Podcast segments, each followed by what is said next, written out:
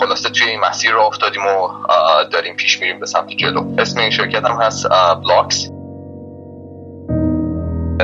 مدال برونز المپیاد کامپیوتر کشوری رو داشتم مدال بله. طلای المپیاد فیزیک کشوری رو داشتم.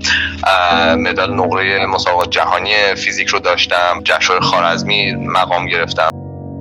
ما میگم از بند ساعت هم استفاده می‌کنیم. به جای اینکه بند یک بند چرم معمولی یا یک بند پلاستیکی معمولی باشه خود بند ساعت هم هوشمند. که از در واقع بزرگترین پیشورش های تکنولوژی تاریخ اروپا بود. من می‌خوام کارهایی بکنم که بتونم مغز انسان رو نزدیکتر بکنم به این تکنولوژی. و یه چیز ترسناکی شاید به نظر بیاد. و همه این چیزهایی که یه زمانی ترسناک به نظر میومد مثل همین الان که گوگل می‌دونه ما هر کدوم کجاییم داریم چی میگیم یه بعد یه زمانی عادی میشه. تهران برای من با قام تهران من نمیده کم کم این فضای اینکه شاید آپشن های دیگه ای هم وجود داشته باشه. شاید ما بمونیم اینجا و یک هدفی رو دنبال بکنیم برای یک سری آدم شغل ایجاد بکنیم یا یه چیزی که تو فکرمون هست رو انجام بدیم. توی ایران این خیلی داره زیاد میشه و من از این خیلی خوشحالم. همه این سختی ها رو به جون می‌خری آخرش که چی؟ آخرش که یه مدرکی بگیری که همون مدرک رو تو ایران هم می‌تونستی بگیری. شاید با همون کیفیت.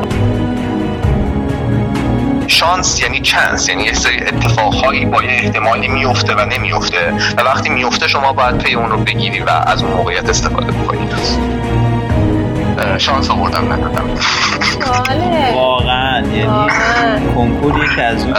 چون که در احتمال. اینم گفتی ضبط شده دیگه بعدا نمی‌تونی این کارش کنی. زیرش بزنیم. نه درسته. اینو در جریان هم همه می‌دونم. خیلی خوب. پس ما امیدوار باشیم که به یه جایی میرس نه نه اون امیدوار مجبور بودم باید علیزا اینو متوجه شده که اینجا مداری چیزی توی رادیو تمش نیست. نه درستش کردی. خودتو نجات دادی. برنامه هنوز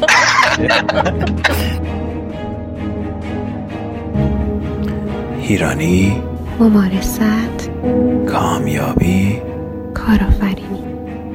علی رضا تماسب زاده به زودی در رادیو تمشک.